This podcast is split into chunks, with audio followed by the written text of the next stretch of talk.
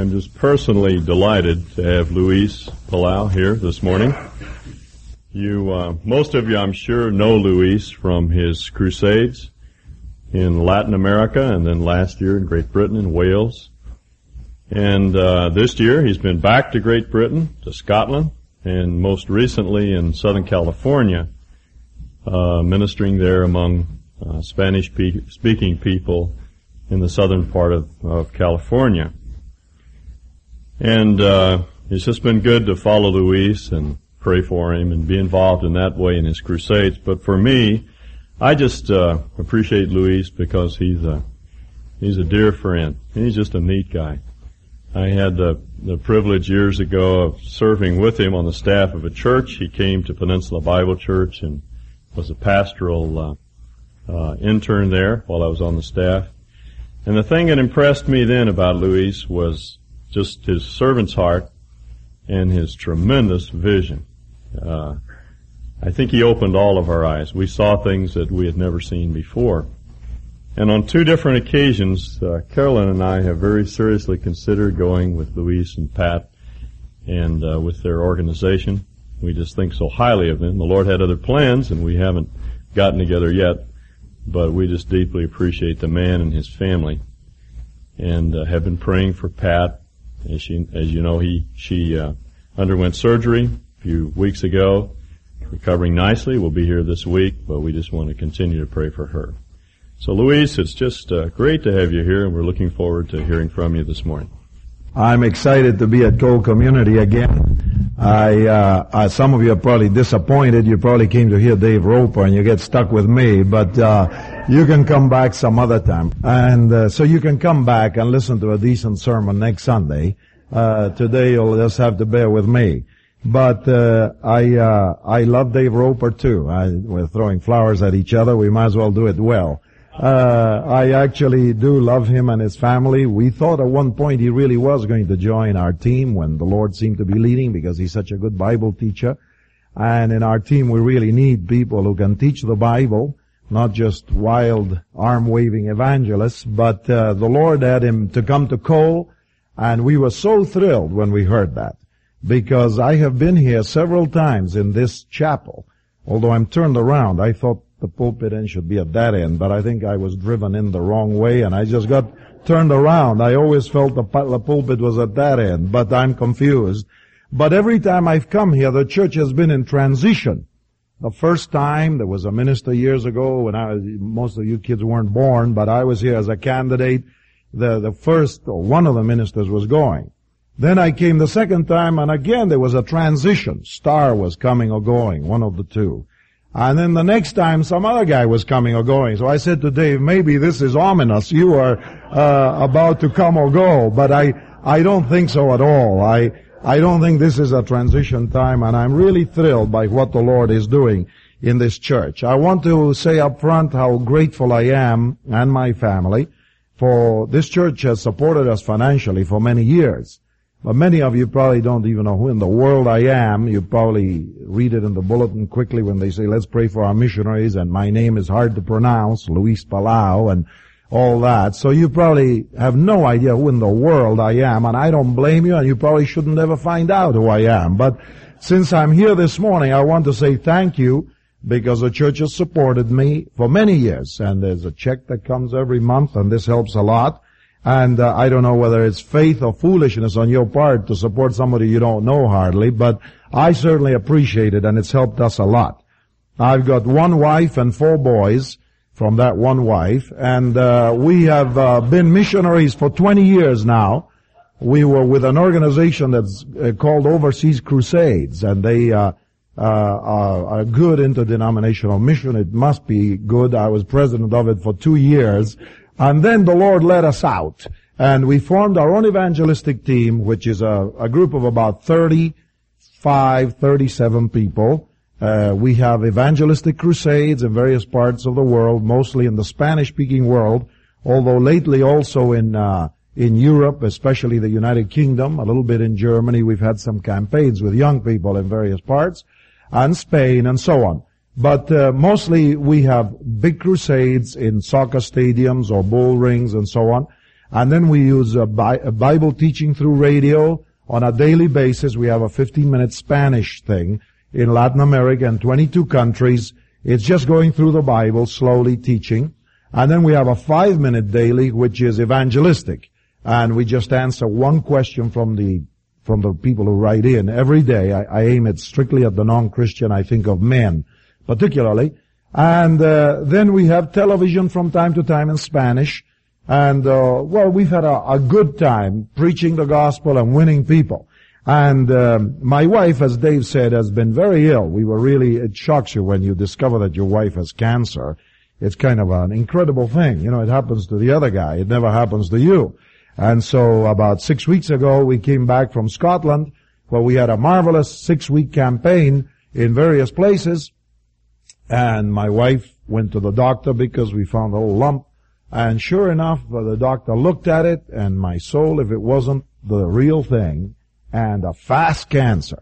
When we were in Scotland, she, we noticed a little something and in four weeks it had grown to the size of a, a table tennis ball and we just alarmed, you know. So she had major surgery and, uh, the thing had spread to the lymph nodes, so it was a dangerous thing and she's taking a treatment and we really thank you for your prayers. And uh, she, we are at peace, a real peace, and I'm not putting you on. We have really learned to trust the Lord. I mean, we've preached it for years and we've exhorted people and counseled people, and now when it hits you, the real thing is you say to yourself, now is it going to work for me? You know, although you believe it, but you've got to go through it. And we were thrilled that to see in ourselves the peace of God in the midst of it. You know, to really see that all the thing about the sovereignty of God and the power of God and the love of God and the presence of the Holy Spirit, it's true. Not only is it true because it's revealed, it works. And it's worked in our life. And the other day, my wife was saying, I'm not going to dwell on my wife, but I'll just tell you this because I think it's interesting and has something to it. Uh, she was saying, you know, the whole thing that you're always preaching about body, soul, and spirit, because we are tripartite, and I think as a good Dallas man, you must be too. But anyway, I am. Uh, body, soul, and spirit. Uh, my wife was saying, you know, she said, I can feel it in my own person. She said, in my spirit, I am absolutely trusting the Lord. There's never been any questioning whether why this happens to me or why does God allow this or that. That's never crossed our minds, really. She said, in my body, actually, despite cancer and the massive surgery, she said, I really am not in pain. Really. I mean, you almost think you should be, you know, to prove that you've got something. But she said, I don't have any pain. And she healed very quickly of the surgery. But she said, in my soul, I'm really going through it. In other words, your thoughts go wild sometimes and your emotions, you know, kind of, you cry and you feel weak and that kind of thing. But the Lord has given us a lot of strength and she's going through this treatment that'll last a year and, and so she feels a little, a little nausea from time to time. It's chemotherapy and, uh, but, but we got a good doctor and we are trusting the Lord that He'll use the doctor to heal her. And uh, this fellow doesn't do a sort of a massive treatment, you know how some people have the hair fall out and all sorts of awful things that the person fears that more than the cancer almost. Well, he does it on a smoother approach and although she has some problems, she's really going through it much better than we expected. So I thank you all for your prayers. And we just come back from Los Angeles, so I'm trying to get back into English. I was having a Spanish crusade. We had uh, 10 days in the sports arena of LA, and it was a Spanish campaign. You know, there are 4 million Spanish-speaking people in Los Angeles alone. That's probably more than all of Idaho, isn't there? Well, you got 4 million people in the state? Uh, no, see? There are more people, Spanish people in LA than the whole state of Idaho. And so we had this campaign. About two million of the Spanish people in LA do not speak English hardly at all. And therefore it was all in Spanish. Uh, we never switched to English at all. We had a, we had earphones though for any Anglos that wanted to hear the things, the proceedings in English. So we had an interpreter go doing it into English and that was interesting. There were quite a number who came in. Now, uh, many people came to Christ and we were very thrilled. But our team basically has four objectives. First of all, we want to win as many people as we can to Jesus Christ and as a result to influence nations for Christ. Secondly, we want to bless the churches. We are church-centered. Even though we're evangelists, we work very closely with the church and we want to bless the believers to awaken them up and build them up and also to see the churches grow numerically. We're committed to growth in, in the, in numbers as well as spiritually. Thirdly, we always dream of seeing young men go into the service of Christ. So one of our, our third objective is to encourage young fellows and their families to get into the service of Christ and really go to seminary or Bible school or even if they don't go to either one, but to go serve the Lord. And then fourthly, our fourth objective is, I call it to wave the flag of evangelism because it seems like in many parts of the world, uh, people don't get too excited about evangelizing the millions who don't know the Lord. So our fourth objective is to really speak up for evangelism and see people really get turned on to win others to Jesus Christ. And therefore, we haven't stayed in Latin America, though I come from there. My dad was born in Spain, my mother was born in Argentina, but her mother was French and her father was Scottish, and so I have a sort of a mixed background. I came to the States because a fellow by the name of Ray Stedman that I'm sure you've heard about from time to time here came to Argentina. The Lord laid it on his heart. He had me come up here, a businessman paid for the way. I came up to the States, went to Multnomah School of the Bible and took the one year grad course and uh, met my wife, who's an American from Oregon, and uh, then we got married. We became missionaries. We lived in Costa Rica, then Colombia, then Mexico, and uh, we got these four boys, twins who were 17, and 14 Andrew, and 10 is Stephen, and Stephen's with me, although he's in bed right now, I think, but he'll be in here at the 11 o'clock service, or quarter to 11. And uh, our four boys are nice guys. They seem to walk with the Lord. I'm really pleased with the twins and Andrew, the whole lot of them. They're good boys. I hope they stay on the straight and narrow for many years to come. But they seem to be walking with the Lord and I'm really happy. But uh, I was in Scotland and I thought you'd be interested in this since it's an interdenominational church and you can attack the Presbyterians then. Not really. But I was in uh, I was in Scotland where everybody claims to be Presbyterian. They really do, although in fact 30% is Roman Catholic because many Irish have come over and so on. But uh, everybody claims it's a joke that everybody's a Presbyterian. And uh, so, but they are not converted. My grandfather claimed he was a Presbyterian, the Scottish uh, grandpa that I told you about. He always, whenever a missionary tried to win him to Christ down in South America, where he'd emigrated, he'd always say, look, I am Scotch Presbyterian, therefore I am a Christian. But I always say that he definitely preferred Scotch to Presbyterian because he, uh, you know, he uh, he uh, didn't go. Uh, he loved Scotch on the rocks, but the Presbyterian thing he didn't go for too much. Uh, the Christian angle. But I was in Scotland and they had this thing about uh, in a little town up north, in some parts way up north where it's bitter cold. Everybody literally is a Presbyterian by name anyway. And they said that this Baptist family moved into town and that the uh, the grandma died, and so they had to bury her, and there was no Baptist preacher, so they went to the Presbyterian minister and said, "Would you bury my grandma, even though she's a Baptist, and you know there's no Baptist in town?" So the the Presbyterian said, "Oh, that's a theological problem. I'm going to have to cable the stated clerk in Edinburgh." So he sent a cable to the top fellow in Edinburgh, and he said, "Can I bury a Baptist?" And he got a cable right back that evening and it said, bury as many Baptists as you can, you know. And the Scots just love that kind of stuff.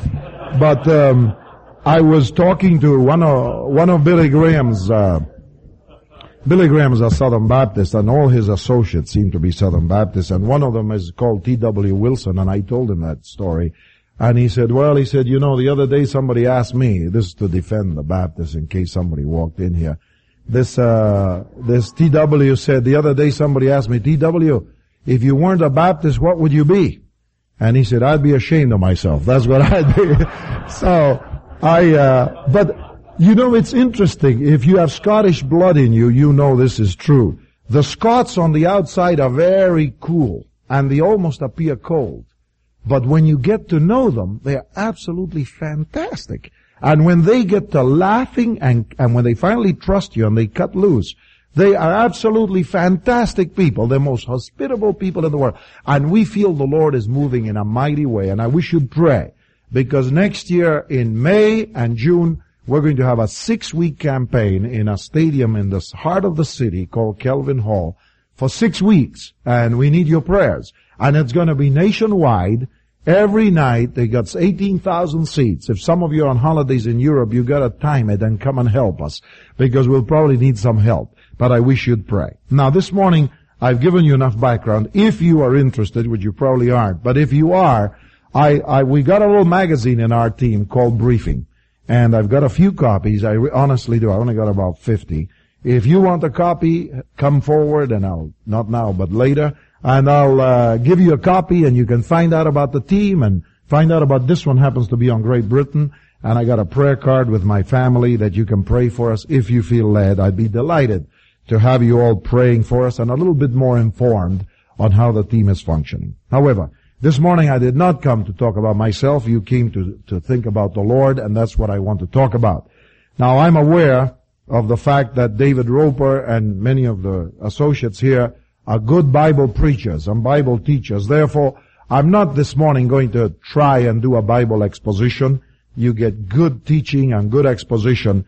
But since I travel quite a bit in Latin America and other parts of the world, I thought that I'd bring a message based on three or four verses, that's all, and illustrated with case studies of things, of things that God is doing in the world today. And uh, I have so much to tell you, I, I should really stay a week here and have a missions conference, but I don't have that. So this morning I've had to select three or four incidents to tell you about. But you know, one of the things that impresses me is this. There's a verse in the book of Proverbs that you don't have to look up.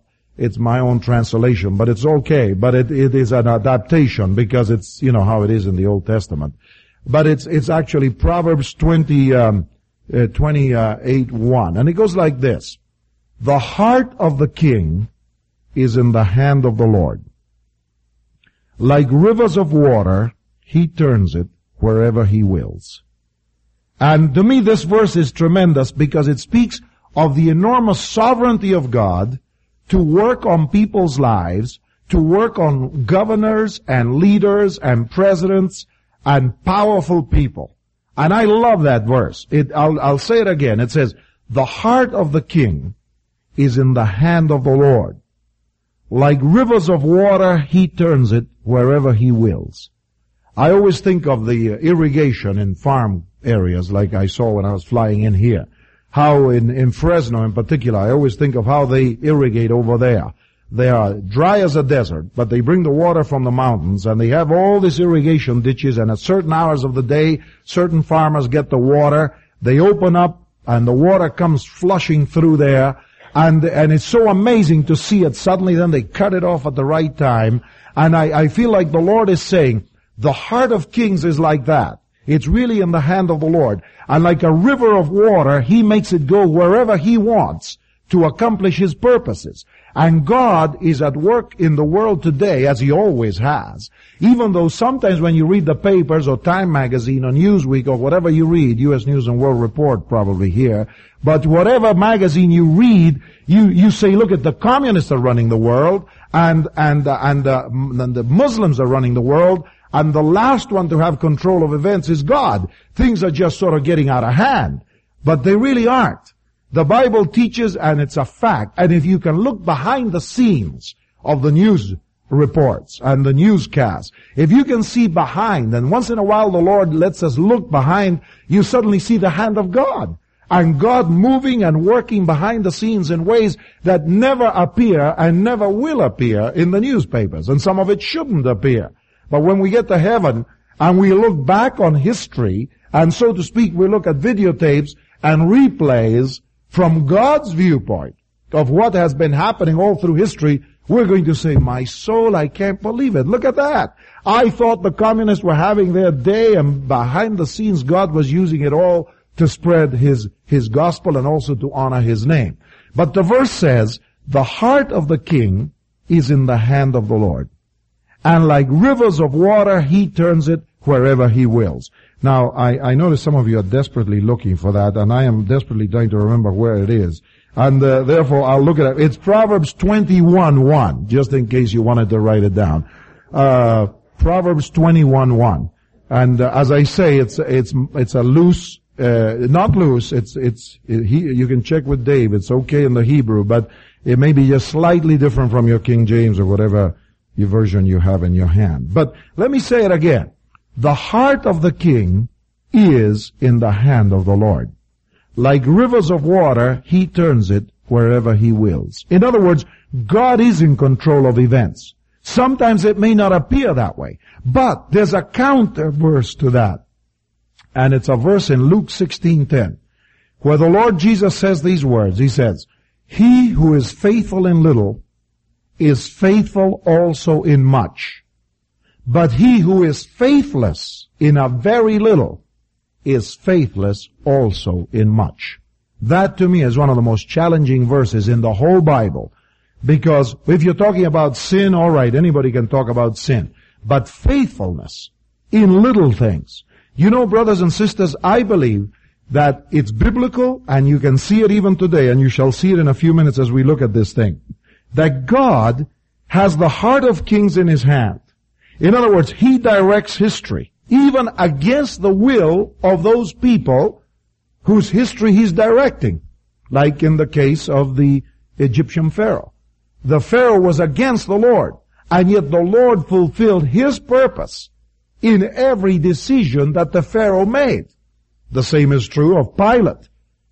Pilate wanted to destroy Jesus Christ, or at least was an accomplice in it, but God allowed even his wrong decisions to accomplish God's eternal purposes. Which is really a very exciting thought, because it means this, that no matter what men do, God is forever in control of history. And our side of the coin is this. I have to live a few years down here. Maybe 30, maybe 70. But I have a few years of life down here in the world. If I am faithful in little, the Lord will make me faithful in much. If I am faithful in little things where God has put me, the Lord can use that little faithfulness which may not appear like a big thing in the eyes of anybody else. In fact, it may seem so small that you forget about it. It may seem so small that if somebody tells about it, you're embarrassed of them telling about it. But if you're faithful in little, the Lord uses it to accomplish tremendous things. And I want to get at some illustrations of those two principles. Now, first of all, I was uh, talking to a fellow in Lausanne in Switzerland not long ago. He's an Arabic fellow, He's been converted to Jesus Christ. He's an evangelist and he was also secretary of the Bible societies in the Middle East. I won't mention the country, though some of you may know about it. This fellow is a typical Arab fellow. Now he's about 65, but a very winsome, excited type of a man. Ever since he was a little boy, he was brought up a Christian, one of the few numerically percentage-wise small percentage of Christians in the Middle East. But he loved Jesus Christ, and one of his great dreams as a young fellow was something that impressed me because this has been one of my dreams, and the Lord has seen fit to use me in this area. Uh, he always used to dream as a young boy of winning some head of state to Jesus Christ. But not any head of state, an Arabic head of state. That is, a Muslim, which seemed incredible, way out, ridiculous. You know, one of those things that not even God can hardly do, people think. You know, how, who's gonna win a Muslim head of state to get converted to Christ? That kind of a thing. Well, he prayed and prayed. He grew up, he became Bible Society secretary, he passed out thousands of Bibles all over the Middle East, and he witnessed to a lot of people, but never the opportunity seemed to come to witness to a head of state. It isn't easy to get up to those people. But one day he was in a hospital in a certain Middle Eastern country, and I, and and he was uh, putting Bibles by each bed in this hospital. It was a Christian hospital, uh, Protestant, and uh, I think it was Christian too, but it, it was Protestant. And uh, uh, he was putting a Bible beside each bed, and as he was leaving the lobby of this hospital, uh, in comes the head of state of one of the most influential states in the Middle East today, big banking center.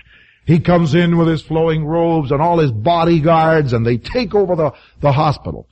And his heart started going, wow, you know, here's my chance since he was a teenager. Here he is, 60 years old, 40 years he's been waiting for this chance and here comes this head of state. And he said, Lord, what do I do? He began to pray. How shall I approach him? Shall I walk up to him? And as they came in and they sat down and they started registering, evidently this head of state was sick and he was coming to stay in the hospital. He just got all nervous. He ran to the trunk of his car and pulled out a Bible in the language that this fellow spoke. of his country. So he pulled out a Bible and he came running back inside and he thought, okay, the bodyguards will probably beat me up, but I'm going to walk right up to him and lay my business before him and give him a Bible. So he dedicated it, wrote into it, his heart still pounding like mad, adrenaline just flowing. He walked up and he said, Your Majesty, or whatever they say in the Middle East, it went all through the thing, you know, and he said, Your Majesty, he said, I want to give you this book. It is the greatest book in the world. I, I, I'm sure you've heard of it. God bless you. I pray for you. I've prayed for you ever since I was a teenager. And the old man said, all the bodyguards came fast, you know. And the old man said, hold it. He says, this is a Bible, isn't it? He said, yes it is, your majesty. He said, alright, when I get settled in my room, I want to talk to you. He almost fell apart, you know, and he, he just couldn't believe it. And he said, what's gonna happen now? Is he gonna kill me or is he open to the Lord? But he felt a good response. Well, he uh, registered, they disappeared. He finally found what room he was staying and they didn't want to give him the room, but finally they convinced him and had to make phone calls. I won't give you all the details because I'd spend all morning on it, but very exciting details. Finally he went to the room, knocked on the door, and the king said to the two bodyguards, please leave the room. So they left him alone. Here he is. But it took him 40 years of praying and dreaming before it happened. He gets in there and he says, listen, he said, uh, my father, who was king before me, he'd been shot. He said, my father used to come to this hospital ever since he was a young man. And he said, once he came back after surgery, he'd been here three months, and he gathered the whole clan, the family, and he said, look, no one can ever find this out because we'll all be dead. But when I was in that hospital in such and such a country, I read the Bible and I believe that Jesus Christ is the Son of God and that He is the only Savior of the world. And I want you all to know that I believe in Him and I want the whole family to read the Bible because this is the Word of God. And he said, soon after my father died, he said, I've always wondered what the Bible was all about, but whenever I tried to read it, he says, I can't understand it. Now he said, will you explain what the Bible is all about? Well, this brother is, a father. He just said, oh, your majesty, I'd be delighted, you know. So he read him chapter after chapter, explained the way of salvation, and uh, tried to get him to make a decision for Christ, but he didn't at that point. So he said, look, Come and see me at the, any time you come to my country, I want you to come to the palace, come and see me, the door's open, I want you to keep reading the Bible to me. So, as soon as he left the palace, a few weeks later, he took a trip over, over there, you know, made an excuse, and he went over there and went to the palace, spread the word that he was coming in. He was having a session, the, the king was, and he asked for permission, went to a side room, Took 45 minutes and said, read me from the Bible. So he went uh, reading passages from the Bible. Said, come back again anytime. So the next time he came, he read the scripture and the fellow received the Lord. Literally just like you would use the four laws on anybody around here, led him to Christ. So he said, alright, now this brother said to him, you're gonna have to somehow witness for Christ. Otherwise, you're not a real disciple of Jesus. He said, they'll kill me. He said, well, let them kill you. They killed the Lord Jesus. Maybe you have to die. Maybe if you die, it'll bring a revolution to this part of the world. And oh, he said, I'm going to have to think about that and pray about it. But he came back to see him the next time, and the king was in session. From what I gather, they're in session a lot of the time, and people come in and out and whatnot. The crowds of people. It's very different from our kind of. And uh, the, he came in that time, and he was surrounded by about 50 people asking questions, assistance, and whatnot. And this time he said, Gentlemen, he said, here comes one of my best friends in the world. And he introduced this evangelist, you know. And he said, he has been visiting me a lot. He's been reading to me in private, but I am tired of keeping it private. I want him to read to us from the Christian book, the Bible, and I'd like you all to sit down and listen to what God has to say. Well, I tell you, he hasn't lost his head yet. I keep looking at Time magazine to see when it's gonna happen, but he hasn't yet. Now, he isn't going around having campaigns or anything, but he is not hiding the fact that he opened his heart to the Lord Jesus. This brother is, of course, uh, now praying for others in the area that they will come to Jesus Christ. But you know, isn't it amazing? Now, most of you probably didn't know that. You probably haven't heard of it. But you know, it's a fact that the word is spreading. And interestingly enough, when you watch this country, And I don't know that I should tell you because if he's going to lose his head, I wanted to lose it on his own witness, not mine, you know. But it's a little country with great power. All sorts of banking are going into this place. Anyway, uh, it's amazing to think that this man, a Muslim, ex-Muslim, head of state, was converted by just a humble brother, a Bible Society secretary who preaches the gospel because he was faithful in little. And you know, sometimes you and I think that big things only happen to people who are those special people with big brains and big brazenness and big mouth and, you know, who can just push their way anywhere by shoving and pushing and by somehow making it. Brothers and sisters, the Bible says that the heart of the king is in the hand of the Lord. Yes. And like rivers of water, he'll turn it wherever he wills. Yes. But it also says, he who is faithful in little is faithful also in much. And every one of us, if we are faithful where we are, doing what we should do in the name of Jesus Christ, God can take it because He's the master strategist, put it together with what other faithful people are doing it, and have a tremendous impact on a nation or even many parts of the world. You know, one of the amazing things I always think, and, and I want to tell you about this on Billy Graham, is that Billy Graham is such an influential person for the glory of God, and yet basically he's just an old farmer. Now, he overplays that, but it's still true that, you know, he, he always says he can't and you hain't and he doesn't even speak English decently, you know. And, and yet, you know, the Lord has used him in amazing ways. He, he every, almost every December he goes to England and he has tea with the Queen of England and gives her the gospel and shares the word and whatnot. And he may say hain't and can't, but he's having tea with the Queen.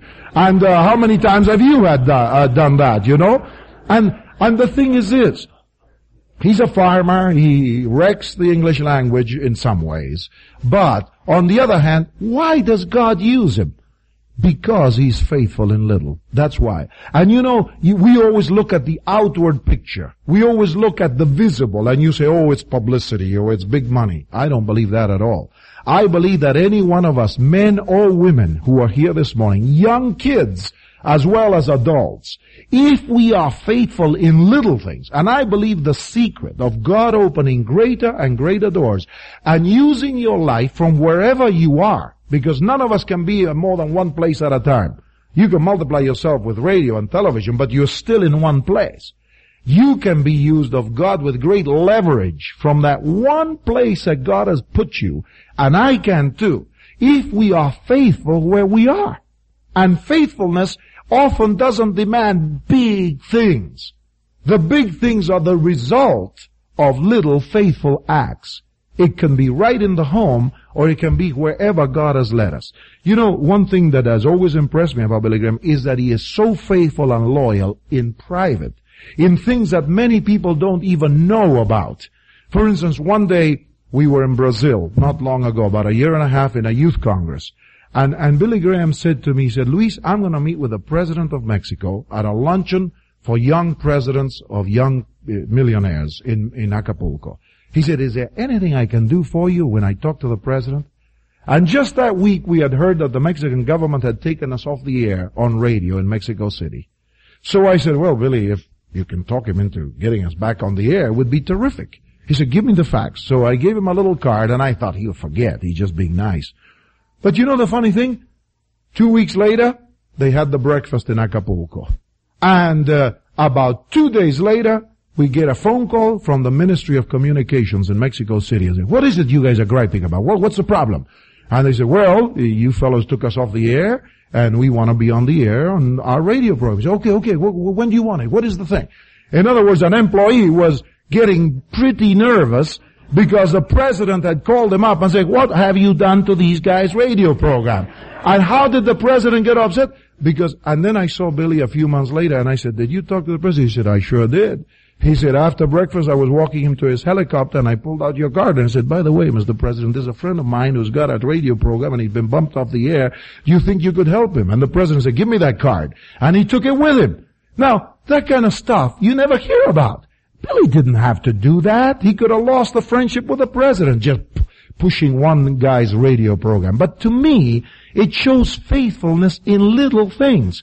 Not a big thing, but a little thing. On one occasion, this was in 1960, we were going as missionaries to Colombia. And in those days in Colombia, there was tremendous persecution against evangelical Christians. If you preached the Bible, you were setting yourself up at least for beatings, persecutions, and for many, many Christians, it was death. There was tremendous persecution. And it was at the time when President Kennedy was becoming president in the USA. And in Latin America, there was this tension between evangelicals and the others. And uh, one day, President Kennedy asked Billy Graham to play golf with him in Florida.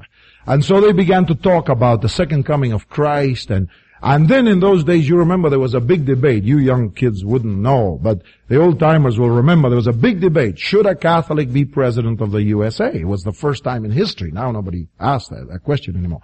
But B- B- Kennedy said to Billy Graham, Billy, why do the Protestants hate me? I mean, after all, we haven't done anything to them. And, and Billy said, well, he said, you know, there's a lot of history and he explained the theology of our differences. In those days, it was much more marked than today. Today, there's a mixture and Catholics are getting converted and having Bible studies. But in those days, there was a tremendous division. You old timers will remember this. And I don't want to offend anybody here. I'm just giving you some history now. And, um, so, um, there was, uh, uh, so uh, uh, Billy Graham said, and on the other hand, Mr. Kennedy, you know, in South America, there's a lot of persecution, and some of the evangelicals up here get uptight, and they they can't, uh, you know, they can't quite understand it. And Kennedy got all upset, and he said, "I tell you, Billy, you guys got me tired. You Protestants are always accusing us of violence. I've had it, you know." He really got upset, and Billy said, "Well, Mr. President, you." you know, uh, why don't you check it out? You've got the sources to check out what's going on in Colombia, for instance. Ask your ambassador. And, and Kennedy said, you bet I'm going to check it out and I'm going to call you up and let you know too. And they had a, a bit of a little hassle, you know. And, uh, but you know, that took courage. When you're talking to the president of the U.S., you could easily say, well, you know, and uh, sugarcoat it and, you know, so Three months later, Billy was going to India and he had a briefing in the White House. And suddenly when he was walking across the lawn in the White House, a window flew open and Kennedy said, hey Billy, come here. So Billy went over, you know, and, and he said, yeah, remember the discussion in, in Miami the other, uh, when we played golf and about the situation in Colombia? Eh, and Billy said, yes sir, Mr. President, I remember. He said, by golly, you were right. He said, I checked it out and the, this stuff is going on. But he said, I'll tell you something. It's gonna stop and it's gonna stop this year. I swear to you. And you know something? It stopped. The persecution almost came to us dead stop in Colombia. We were going as missionaries there. We saw it happen. We didn't know this story. I found out three years ago. I was in San Diego having coffee with one of Billy's board members, uh, a banker from Wheaton. And he said, you know, I gotta tell you a story that you probably never heard. I never heard it. We always wondered what was behind the sudden stop in all that violence and persecution. What was it? One brother who was faithful in very little, talking to a president very calmly behind the scenes, but the Lord used it to stop the divisions in Colombia. And you know what? Today, more Catholics and, and others are coming to Christ than ever before. There, eh, there's still problems in Colombia, but not those problems. There are people coming to Christ by the thousands. Catholic priests and nuns are having Bible studies all over the place. Evangelicals are leading some of those Bible studies. God has moved, and more people have come to Christ proportionately in Colombia in the last 15 years than any other country, including South Korea, in the world. But where did it all stem from? Many sources. But one of them was old Billy very privately, in private, being faithful in little. And you know the question we have to ask ourselves before the Lord is this, alright, I know all this stuff. I have the knowledge of Christ. I have the knowledge of scripture. I go to a good church. We have a good minister. We love the Lord. But am I faithful in little? And you know, you could have been faithful in little 15 years ago. One of the dangers I feel of middle age, and I'm talking to you all who fall into that category now, and the young ones you can sort of remember it when you get there. One of the problems of middle age is this, that false dignity that comes with a certain age. You know, when you're a teenager or a college kid, of course you can be wild and witness to people and give them the four laws and hit them between the eyes. After all, you're just a kid and nobody's gonna be too shocked. But the danger is you get to be 40 or 45 and you get a certain dignity, you know? You own your own house now and you got a little pool and you got some horses on the farm and you're not a kid anymore. And suddenly you've got this false, uh, false dignity. Now you just are very cautious. In fact, you're so cautious Nobody ever finds out what you're about. You're sort of like a secret agent. Nobody ever knows what you're doing. And you cover it up. And instead of being faithful even at, and that's the age when we have the most influence in the power of the Lord. If we would be faithful in little. You know, I want to tell you one more. Do I have five minutes or so? Really, I mean that. Yes. Uh, one more illustration. I had several, but my time has slipped away. That will show you the fact that Yes, the heart of the king is in the hand of the Lord. Yes, like rivers of water, he turns it wherever he wills. But he usually does it through men and women who are faithful in little and that the Lord can therefore make them faithful in much. About three years ago, we went to Colombia again in South America where I lived several years and one of my boys was born there. And we had dreamt for years since we were young of giving the gospel witness to the president of Colombia. To have the Bible believing Christians have a presidential prayer breakfast in the nicest hotel in the country. We dreamt about it since some of those fellows were in the early 20s. We used to pray about it in youth retreats and so on. And that was a country that really opposed Bible Christianity. Well, we prayed about it for years. Finally, a president came to power. Dr. Lopez Michelsen is his name. And uh, he was open to the gospel. And uh, so the fellows that we had prayed with 20 years before uh, called me up and they said, Luis, in this presidency, our dreams will come true. Let's really pray about it. So suddenly, one day they called me up from Colombia and they said, we've got it. Such and such a date in September, I think it was, or October, we're going to have a presidential banquet. We're going to call it Banquet of Hope. And so they set it up in the red carpet room of the big downtown hotel called Tequendama fancy place. They invited ambassadors, all the military brass, all the cabinet, the president, everybody was there. And about 300 evangelical, humble believers also. Uh, because they felt that they deserved to be there. It was about 2,000 people. They had the television cameras. We're to take it live nationwide. The radio live nationwide. It was a great moment of victory. Here in the States, it doesn't seem like a big thing because you have them every year and people hardly look at it. But over there, when you've never had the gospel, suddenly to have this is a big event. We were in the middle of a crusade in Dominican Republic, so I had to cut out one night from preaching. One of my fellow team members preached. We got on a special plane and went there. And you know, it was a thrilling moment to see all the young fellows now middle age who had dreamt in the early days of seeing this happen nationwide, to present the gospel to the nation with the president right there, symbolic of the head of the nation, uh, symbolic of the nation.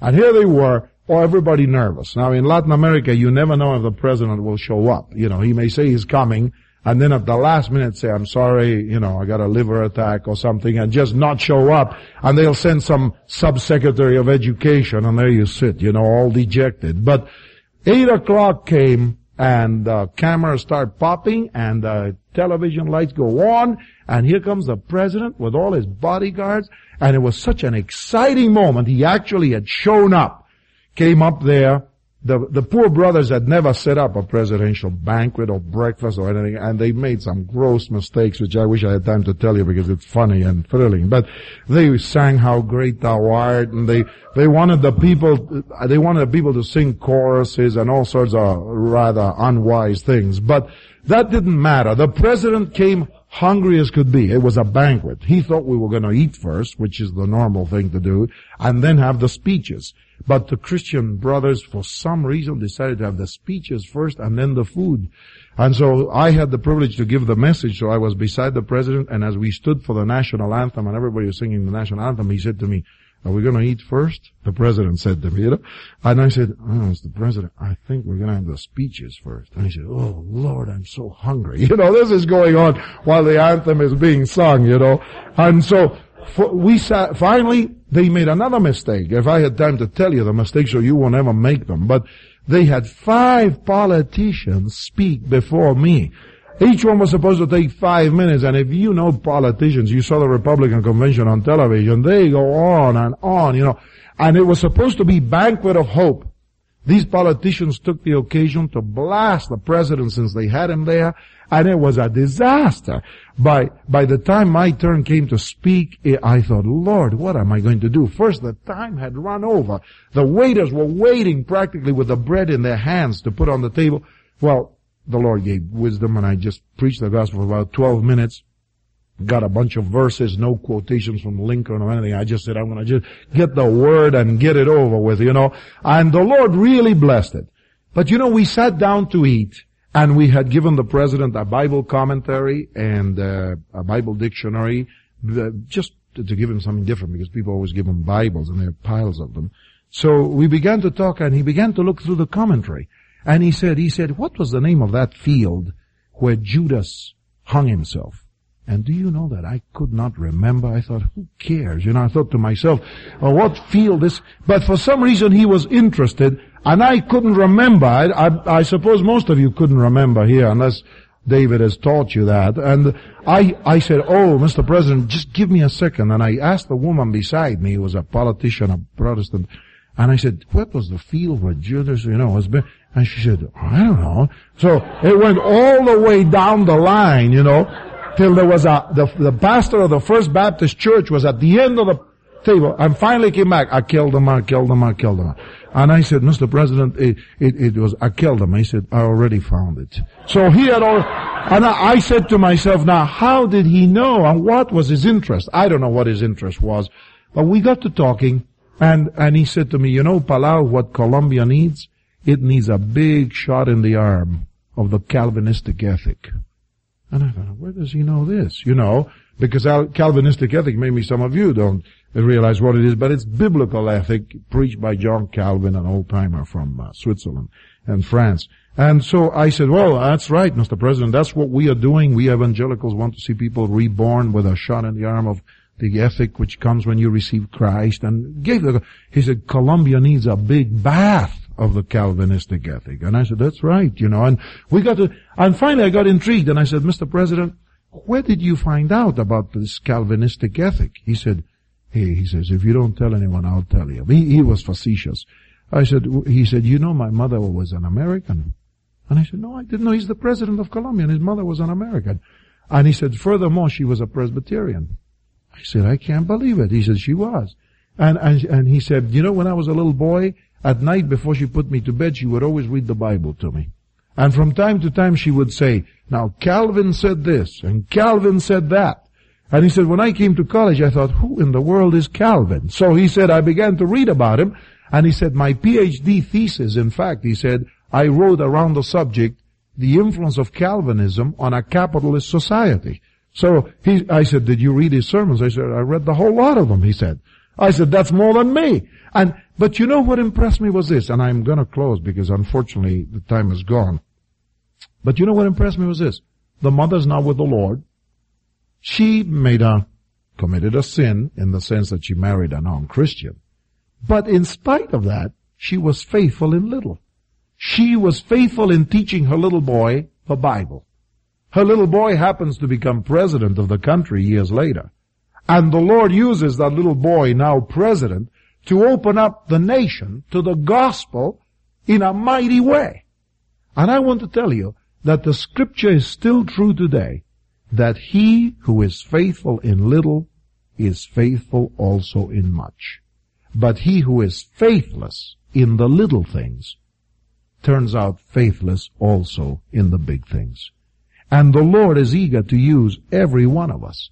And every one of us here this morning could be used of God if it's His will, to touch nations if we saw that the heart of kings is in the hand of the Lord. Like rivers of water, He just turns it wherever He wills. But He usually does it through men and women who are faithful in little, which then He in turn can make them faithful in much. And you know, that's my message for this morning. That you and I should search our hearts and say, Lord, Am I today being faithful in little? Am I today faithful to you? I used to be faithful at one time. Am I still faithful? I used to do the little things that nobody saw. Am I still doing them? And one of the dangers of middle age is that you begin to be faithless in the little things. Oh, overall you're clean. But in the little things, you become faithless. And unless you're faithful in little, the Lord can never make you faithful in much in the things of God. The Lord bless you. I told you. You get that feeling that your eyes are open, perhaps for the first time, and then you're stabbed here, but not with guilt, but the sense that we have all the power that's necessary to do the thing that God has called us to do. And as Luis said, we need to ask ourselves the same question. What are we going to do here in terms of our neighborhood and our legislature, our schools, our communities? In our discipleship class last week, we took a, took out a calculator and did a little bit of simple mathematics and concluded that if each one of us this year led one person to the Lord and followed them up to the point where at the end of that year, they would lead someone else to the Lord. Within 15 years, we would evangelize the city of Boise and with 19 years, the state of Idaho. So it's possible, you see. And all the power that's necessary is available to us in an indwelling Lord. Now we just need to ask ourselves, what's the next step for us as an individual? We've had some some people share with us over the past some of the things they've done. One woman I know has invited some of her neighbors to a simple little lunch that she put together and, and then uh, shared with them her relationship with the Lord. Another man that I know who has a ranch up on the river regularly feeds the float trips that come through. He feeds them breakfast and uh, this summer he began a little church service up on his uh, porch and after the uh, breakfast he invites the the people on the float trip to come up and and they have a little Bible study in the book of Philippians. And he's seen a tremendous interest on the part of these people and hearts being opened up to the gospel.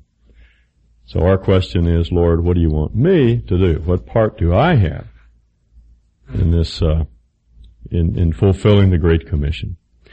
Now normally what we do at this time is give you a chance to respond a bit and share some of your own thinking, perhaps ask questions, but uh, this morning we don't have time. So let's do this. Let's spend the next five minutes praying for Luis and Pat and their family, and that they'll get the badly needed rest that uh, that they need right now, and that the Lord will give us wisdom to know what the what the next step is for us as individuals and as a body of believers.